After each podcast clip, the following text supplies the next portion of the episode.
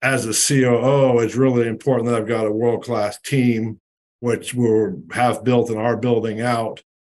Um, we, we divide the work as a company into get work, do work, and measure it.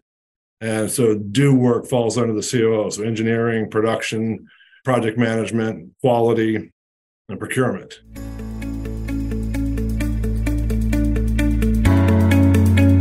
Welcome to the Second in Command podcast, produced by the COO Alliance and brought to you by its founder, Cameron Herold. In the Second in Command podcast, we talk to top COOs who share the insights, strategies, and tactics that made them the chief behind the chief. And now, here's your host, Cameron Herold. Everybody, on today's podcast, we've got a great guest, Jeff Searle. Jeff is actually the COO for Germ Free Labs. He's also a COO Alliance member. He's also been working with the company for 33 years, which is really unusual. Uh, started right at like a 20 year old, has been with the company till this day. The father, um, founding CEO, was originally the father of the company. His son then became CEO, and about five years ago, the son passed away. So some really interesting discussions around the transition from being a family-run business to, you know, having the CEO die while he was there, and then also the transition from that selling to a PE firm. Some really interesting insights about selling off to a PE firm, bringing in senior leadership, and just lots of really great lessons from Jeff Searle. So you'll enjoy the podcast, and we'll see you on the inside. Also, take a look at our second episodes that we're now releasing two episodes every week. You'll start enjoying those as well.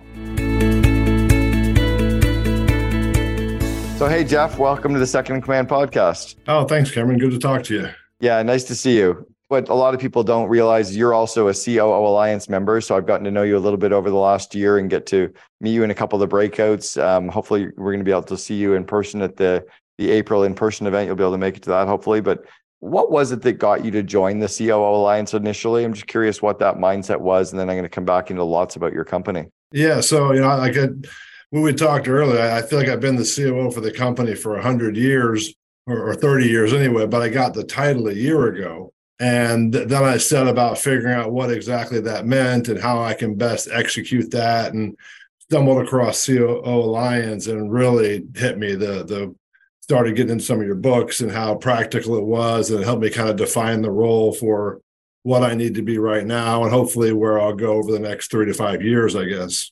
Nice. Yeah. And so you mentioned to me, um, even prior to going live, that you've been with the company for 33 years, which is amazing. Because, so what, when did you join? When you were like 20? 21. Yep. So joining the company when you're 21 years old and then still being able to be there at this stage today, that's a pretty extraordinary growth stage to be able to have gone through.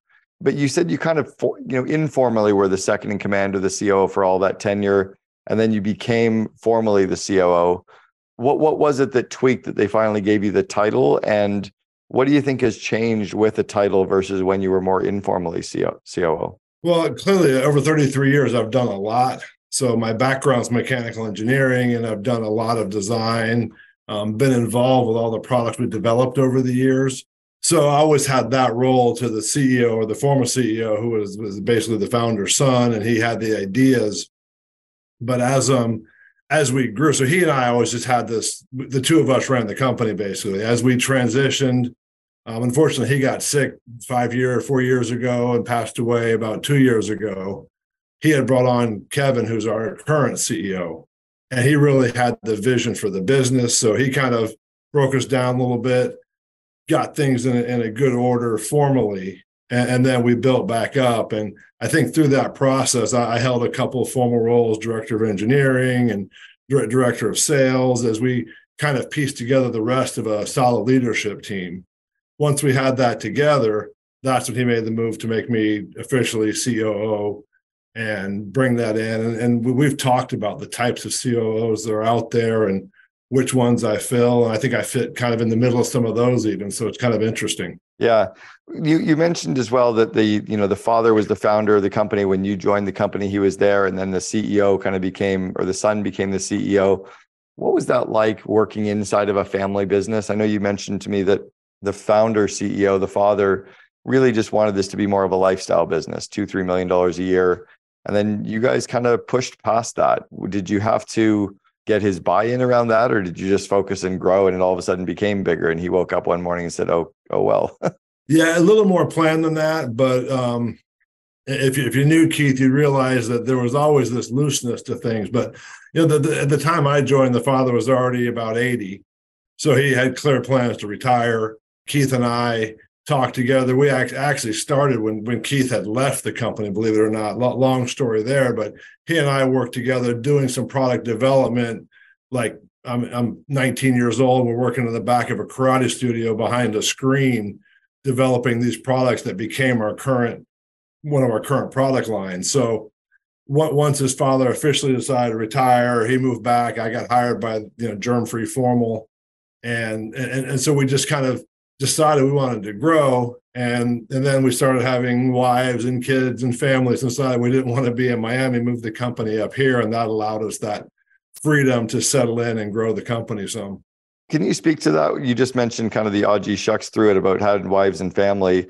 How did that change the dynamic of the company and did you cognizantly have to address that with any of the employees when that change started to happen? I don't think so. I mean, we were 20 or so employees when we were in Miami when we came here, seven of us moved up here with the company. I think there's two of us left still, one of our salespeople and myself. But it, it was kind of a, we kind of grew up, right? I was 21 when I started with the company. He was probably 25. I think I grew up before he did. I got married about two years before he did and um, started having kids a couple years after that. And we, we just found ourselves spending half our days in traffic in Miami and decided we needed a quieter place. And that seemed like a good way to get a fresh start and and guys kind of our informal attempt of having the company be more formal and, and a real company. Know, we stopped wearing shorts and flip-flops to work that kind of stuff. It's interesting though that once what you're talking about as well is so critical for a company to go through that natural transition that what can really happen is that when when they are that kind of gen y young you know beer after work play together fun together work all the time and then when one of the leaders has a child it does actually change the dynamic. I was the first of the leadership team at 1 800 Got Junk to have a child. And I remember saying, no, I, I can't meet every morning at break for breakfast. I know I can't go out for drinks every night anymore. No, I like we had to become this more of a real business. I think it was actually really good for us yeah. to go through that transition too. No, there's definitely that. And, you know, we were more of a, a, fish on the weekend and, you know, we, we actually lived on a boat together for a number of years. We, we definitely had that, that kind of working we had to and play lifestyle, but it but it, it evolved pretty quick. We he was married a couple years after I was, and was and when I got married, he was dating pretty serious. So it was a pretty natural progression for the two of us. And then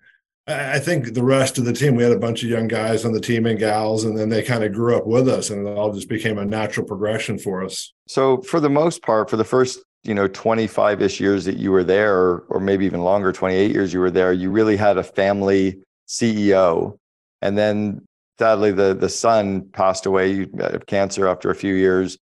That's a big transition for a company to lose their founding CEO or really that CEO for a long period of time. It's also a bit of a transition to go from a real family kind of company to just being a company. What were there any lessons or learnings or stumbling blocks that happened through that period for you? Know, the, the, the first the first day we discussed bringing in my new boss, was not easy. And the first year was probably pretty rough, but we realized some point along the way it clicked. And we both realized where our strengths and weaknesses were. This is the new CEO, of course. And what we talk about it now was was we um if you talk to both of us, we'll tell you the same story. And we'll both say, in order for this relationship to happen, I had to change. And I think we realized that about the same time. And then we found that that yin and yang, as you call it, how we can work together and complement each other. Was there a transition period in terms of having to let the did the company have to let go or you know go through a grieving process as well and and how did you walk them through that? Yeah, it, it was you know, it was a couple years, so it happened pretty slow, but absolutely. Um, I, I worked with Keith for 30 years. I've known him longer than my wife, so it was um it was a difficult transition personally and professionally, but at the same time, we are on this huge growth curve. So it was at a point where 20 people, maybe 30 people knew Keith even, and the other 50 didn't. And, and now it's 20 or 30 people knew Keith, and the other 160 don't. Yeah. And so, well, there was definitely a, a struggle for a lot of us. The the company thrived. And you know, Keith and and and Kevin, our current CEO, obviously bonded very well. So but at that leadership level, we all knew him and struggled. So yeah. So, in terms of your, let's talk a little bit about what Germ Free Labs does, and then I want to go back into some of your growth as a as a leader through there. So, just tell us a little bit about what Germ Free Labs does overall as a company, and then we'll go with um, some questions there too. That's probably the hardest question you asked me all day. so, we're an equipment manufacturing company. Uh, originally, it was equipment for hospital pharmacies where you mix IV drugs and sterile products inside of our equipment. There's HEPA filtered air blowing it protects the product and in some versions it protects the people as well if it's a hazardous drug or something. That moved into um, work with the us army where the us army approached us and said hey this is cool. We need this product. We want to drop it out of an airplane on a parachute. Can you make that mobile for us? And we're yeah, that's cool. We can do that. So we did that and they dropped it out of an airplane and set it up in the tent lab in the desert and then they wanted to put it in a truck or a trailer. So we said, well, we can do that. And then the truck fell apart around our equipment. And they said, why don't you guys just build us the truck too? So we started making mobile laboratories. So the entire, you know, we buy a truck and build this big box and put our equipment inside. That grew into clean rooms for hospital pharmacies, pharmaceutical manufacturing, high containment labs where they're handling Ebola. Even in the current COVID 19 crisis, the lab that we built in our factory and delivered to Singapore is the lab where they actually isolated the virus from the bat for researchers to start working with. Wow. All right. So you guys are are, are running some, some some pretty complicated stuff, some pretty high tech stuff. How do you decide what to say yes to and what to say no to? Because I would imagine that you get asked to do some pretty cool stuff, and you've got kind of the engineering bent to you, so you always like creating cool stuff. How do you know what the right stuff is to say yes to? Yeah, so we we've been focused on that. That's some of the the part of that Kevin brought to the table, right? Because Keith never said no, right? but that that um we we focus on the markets we want to do. We realize that like the the pharmaceutical and personalized medicine, distributed manufacturing of medicine is really the future and the market we want to be in. So we focus our effort there from as far as like attacking from a sales and marketing you know, when we build a Cadillac, we don't build a Chevrolet. So if it's a Chevrolet, that that's not the path we go down. So we, we have kind of our little niche. Interesting. Makes sense. What about your growth as a leader? I mean, you you started off, you mentioned kind of in the engineering background. Do you still use your engineering skills to today? And do you take any of your engineering skills into the operations or the business side at all? Yeah, absolutely. So I, am a mechanical engineer by training and took me 13 years to get there. All, all of those years I worked here. So I did it at night. I, became an SME in the in the industry, and, and so I'm a lifelong learner, partially by necessity and partially by that. That's just my personality.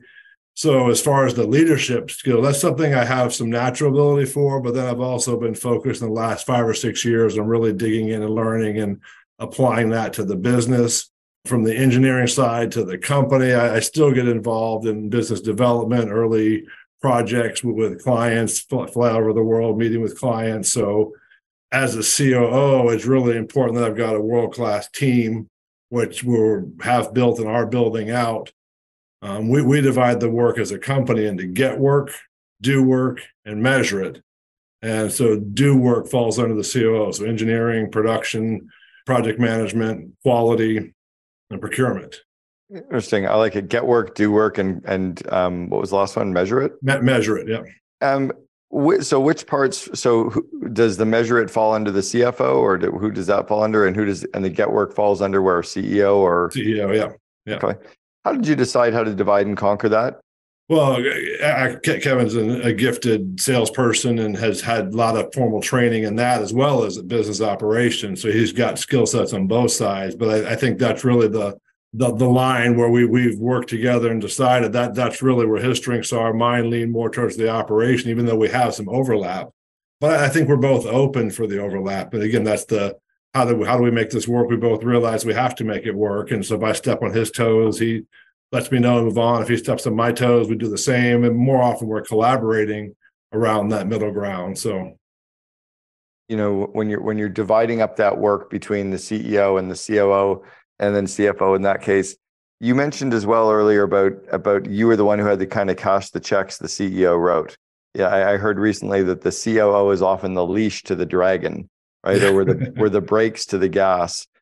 how did you talk to the CEO when when you were having to write checks that you couldn't afford to write? Like when the the promises were too big or the projects were too big or the, the timing of it was wrong. How did you have those discussions with them? Well, th- this goes back to the, the, the former son, founder son CEO. Those were the days when I was just cashing the checks, and um, we, we, would just write another check. was the answer. We we always sold our way out of problems, right? And that works till you're a certain size company. And we we would just share the responsibilities when we had bad news to share with a client, and we would you know work 24 hour days or 48 hour days to kind of meet our commitments and had a we've defined our core values and our mission all these things over the last five or six years but, but we've always had them and the people just bought into it. And if we needed to work 48 hours straight to get a project out the door to meet a commitment we did it. And um, the, the whole team would pitch in. Again smaller team but and obviously not the way you want to do it by the way When you're scaling to the size now, you've got about 200 employees now. When you're scaling over the last, eh, how many employees did you have maybe five years ago? Were you at the 40, 50 mark about five years ago? Probably 80. 80. 80 okay. So, you know, in that scale, there often comes some waste where you have the, you don't really have the strong leadership team. You, you more have like a management team and they're all figuring it out as they go. And often their solution to every problem is hire more people, right? And you can get kind of wasteful as an organization at that stage how did you unwind some of that waste and and how do you prevent that waste is that the measure measure it side of the business that does that or well yeah we, we certainly got better at measuring it but I, I would say we're still figuring that out cameron that, that that's a big part of what we're doing and it's a big part of me adding folks to that that operations team that that bring in skill sets that I don't have. We, we just like two days ago hired a new director of operation that has a really strong manufacturing background and lean manufacturing background. We've brought on some really solid quality people. We've also brought some people up with us in procurement. So that the team is really strong. Our engineering director is amazing.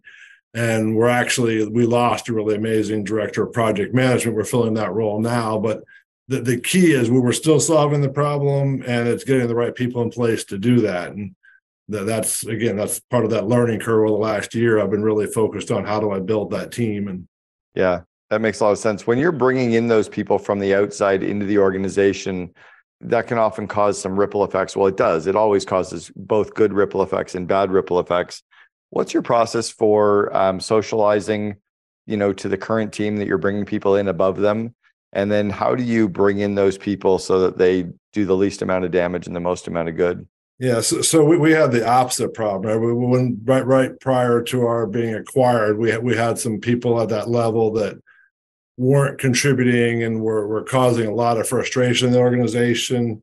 We talked a lot about being driven by our culture and living by our core values, but due, due to circumstances, we had to delay the enactment of that. So the the the going backwards a couple steps actually brought the team together. And then I've learned processes uh, from you. Thank you very much on, on how to find the right people the first time and I, I, think that has really made that possible. And we've also done a lot of hiring from within. Um, when the position's right, we bring the people up internally to refill those positions. And when we, we don't, we'll bring them in from the outside, but we always make it available to the internal teams. That also helps. Everyone knows what's going on. If we had a candidate that wanted to be the director of operations, they could have applied to the job and they would have been taken just as seriously and gone through the exact same process. So so when you have somebody internally, let's say that they're going for the director of operations role and, and you recognize they're not the right person for it, how do you tell them that they're not the right? Do you just like rip off the band-aid and say you're not the right person? Or is there a is there kind of a system that you use to do that? How do you let them down so that you don't lose them? Because that can often be discouraging for them as well. I think it's honesty. I'm honest from the very beginning that we're going to open this position internally and externally. And I explain the process we're going to go through. And then I explain the scoring steps we're going to go through.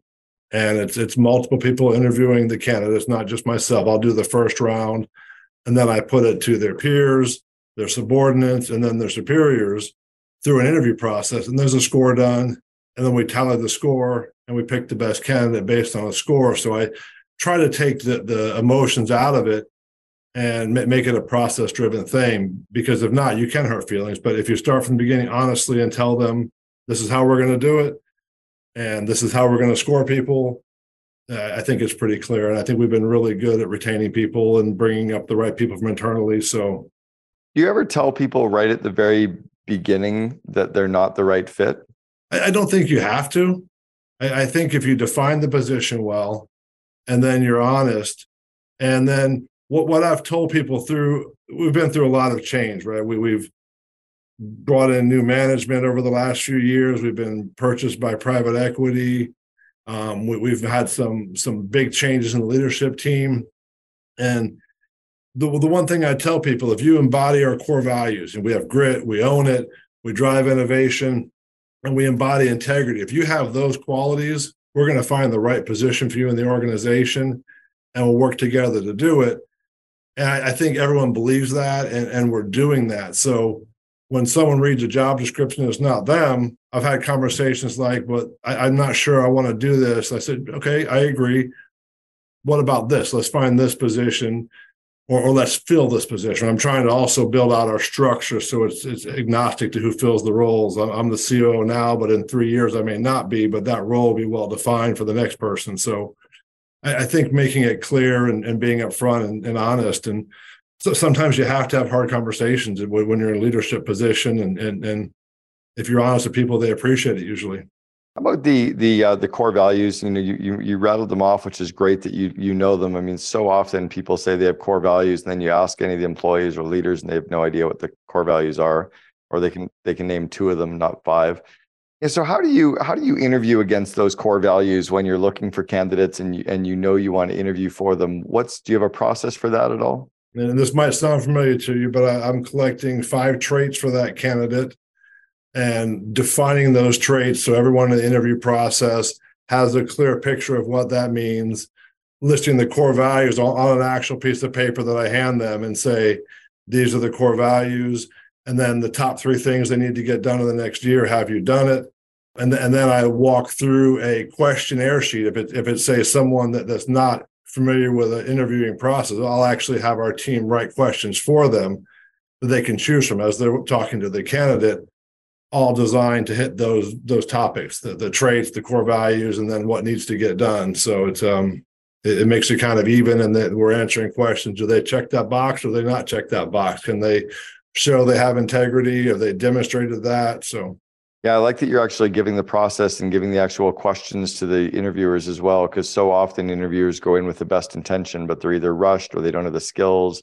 They've never really been trained in interviewing. It's one of the core modules in my Invest in Your Leaders course is this whole section's around interviewing, but it's a real skill that I think we often miss the boat on on, you know, we've got all of our people doing interviews, but they've never been trained and or you got a leader who says, "Oh, I've done hundreds of interviews." Yeah, but you might have done a hundred of them wrong too, right? That um, it's good that you're putting those systems in place. One of the things I've learned in the industry, I've actually written a lot of uh, accreditation programs for people in the industry that test our equipment, and the process of question writing and having a rubric against which you score the questions and answer them to is so critical. So that's why I felt we had to do the same thing for this type of questioning to make it really clear we're all shooting for the same goal. A good is a good whoever asks the question and gets the answer, we can see it's a good answer, not a bad answer. Yeah, it's something I'm actually building out is the interviewing or the, the certification models for all of the 12 skills of the Invest in Your Leaders course.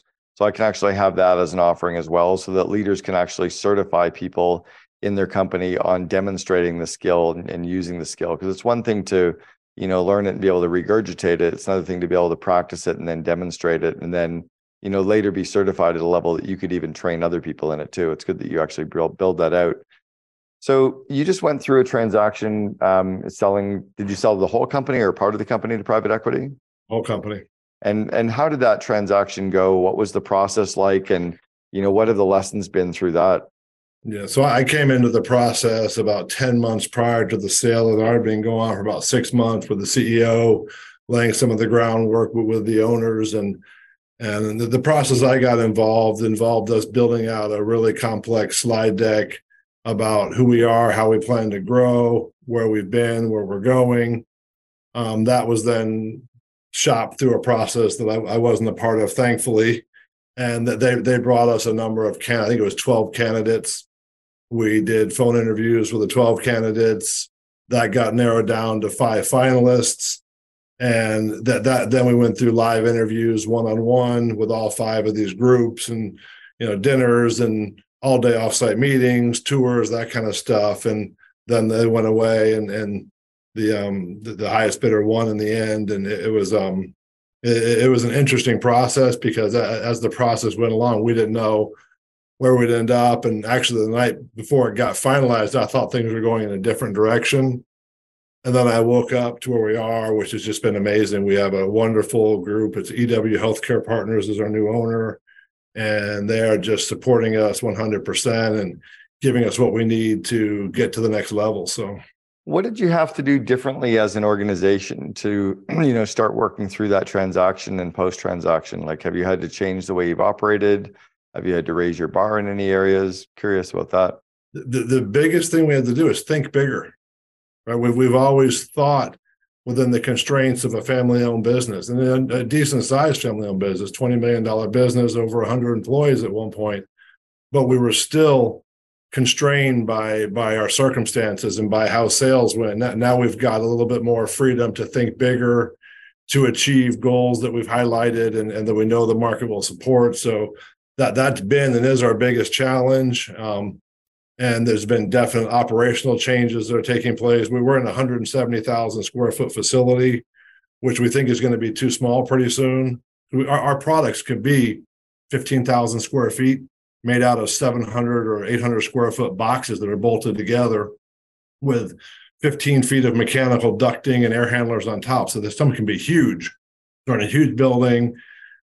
We're reconfiguring the building right now to fix the layout. We we also do equipment that's the size of a refrigerator, so much smaller. Well, one has a 18 hour contact time, one has a 24,000 hour contact time for us, but they're very complementary because our smaller products fit inside of our laboratories and our clean room. So they're very, it gives us a very turnkey offering. Service is a huge part of what we do. We've got a service team in-house of like 10 people. We've got actually one employee in singapore that lives there full-time supporting a lab and and the region. So with thinking bigger we're reorganizing right now and kind of really defining what we can do here and when, when we need to move into a bigger facility. How about the communications with the employees and the current team? Was there any nervousness that you had to quell with them or anything you had to walk them through? And, and what did you, how did you handle that part of the transaction yeah, lot, lots of nervousness, right? People have worked for a family company for a lot of years, you know, st- starting with the CEO and myself, right? We, we had to get this figured out.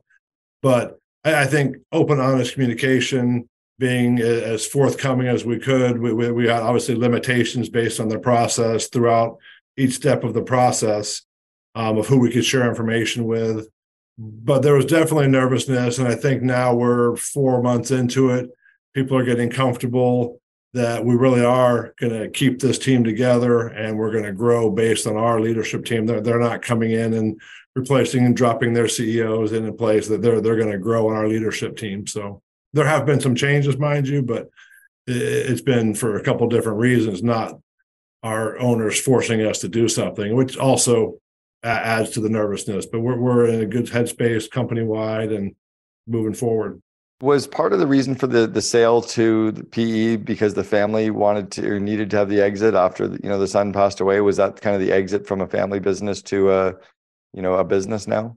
Yeah, absolutely. The the the, the wife, who's an amazing lady and has amazing kids, and um, she owned the majority of it. His, his uh, brother owned some, who wasn't really involved in the business until the last five or six years, but they weren't able to bootstrap it the way that the previous CEO did. So they, they didn't want to have that kind of investment. So they needed to do something different, which has been, you know, it, it's sad on one hand, but it's also given the business the ability to go to the next level. Yeah, and it's nice that they actually recognized it and they didn't kill the goose that laid the golden egg, right? They didn't actually, um, you know, do anything in that stage. Did they keep any any position in that transaction, or are they out completely now? They're out completely, but but they they I think they all we, we all you know Keith was the, the gentleman that passed away, Keith Landy and his family and the leadership team always respected his vision, I think, and that they wouldn't have done that. They they know he, he made his wishes clear that he wants the company to go on and all the products that our, our products are, are used to develop therapies that cure cancer and will be the uh, a great way to distribute medicine throughout the country. So that the the time and the risk of shipping these expensive therapies goes down. So there's a real purpose to what we do and he wanted that purpose to go on. So uh, everybody respected that in the process. And and actually the the, the ownership was, was, amazing. They actually gave and we we did the work obviously getting the company sold but they also included us in the decision process and, and made sure that we were going to be in a good home. And um, like i said could, couldn't have worked out better at this point um, couple last questions. You mentioned that um, you know you're always been a lifelong learner. What is it that you've been focusing on recently in your growth? I know you talked about you know joining the COO Alliance, but and working on leadership stuff. Are there any specific things that you've worked on in the last you know couple years, or that you're even working on today to be a better leader or better COO? Yeah, it, it, a lot of it's working on myself, right? The, the thinking bigger thing. But we, I talked about the relationship between Kevin and I, and, and how that that was rough at first. And, and one of the one of the first things he did was he threw a book on my desk called Extreme Ownership, which I looked at that book and said, I'm not reading that. You read that kind of a thing. And, and now it's one of my favorite books. I tell everybody about it. And uh, I don't know if you've read it, but if you haven't, listen to it on tape because these guys are awesome. They're these big, tough Marines, and they tell these stories of war and how that relates to business. But it, it's been that formalized leadership training, I think, is the answer to your question. Just making sure I'm following a process in my learning and, and getting something that I can pass down because I do have a passion for learning and, and teaching leadership. And you know, I've been involved like in Boy Scouts over the years as a scoutmaster and bringing my guns up through Eagle Scouts. So I always like helping internally as well as in the community people to learn. So I love it. Um, I want to go back to the like 20 year old Jeff Searle. You were behind the curtain and you're doing the coding and working on some cool stuff, but you're kind of just getting started in your business career. What advice would you give yourself back then that you know to be true today? Man, it's to start getting serious sooner. You know, I, I tell people my career, I, I've had 27 years. I worked here with no boss. I work with my best friend. Then the last five years, I had a boss. Well, now we have expectations. I wish I would have started working on this part of myself sooner. I mean, the first 10 years I worked here, I was going through college and getting an engineering degree, which was you know somewhat important but but i haven't really been the engineer of the company. I've led the engineering department. But just to get serious younger and, and take this more serious is, is kind of taken for granted. It, it was comfortable. I let myself be comfortable for too long. Yeah it's interesting. It, it seems like that's probably the case for so many companies out there too. They just kind of exist. They go day to day but it is when somebody gets serious and grabs the reins or decides to start to lead. Sometimes it's the speed of the leader speed of the group but you're certainly a leader today. Jeff Searle, the COO for Germfree Labs. Thanks very much for sharing with us on the Second Command podcast. No, thanks for having me. I appreciate it. You've been listening to Second in Command, brought to you by COO Alliance founder Cameron Herold. If you enjoyed this episode, please be sure to like, share, and subscribe to us on Apple Podcasts, Spotify, and our other podcast streaming platforms. For more best practices from industry leading COOs, visit COOalliance.com.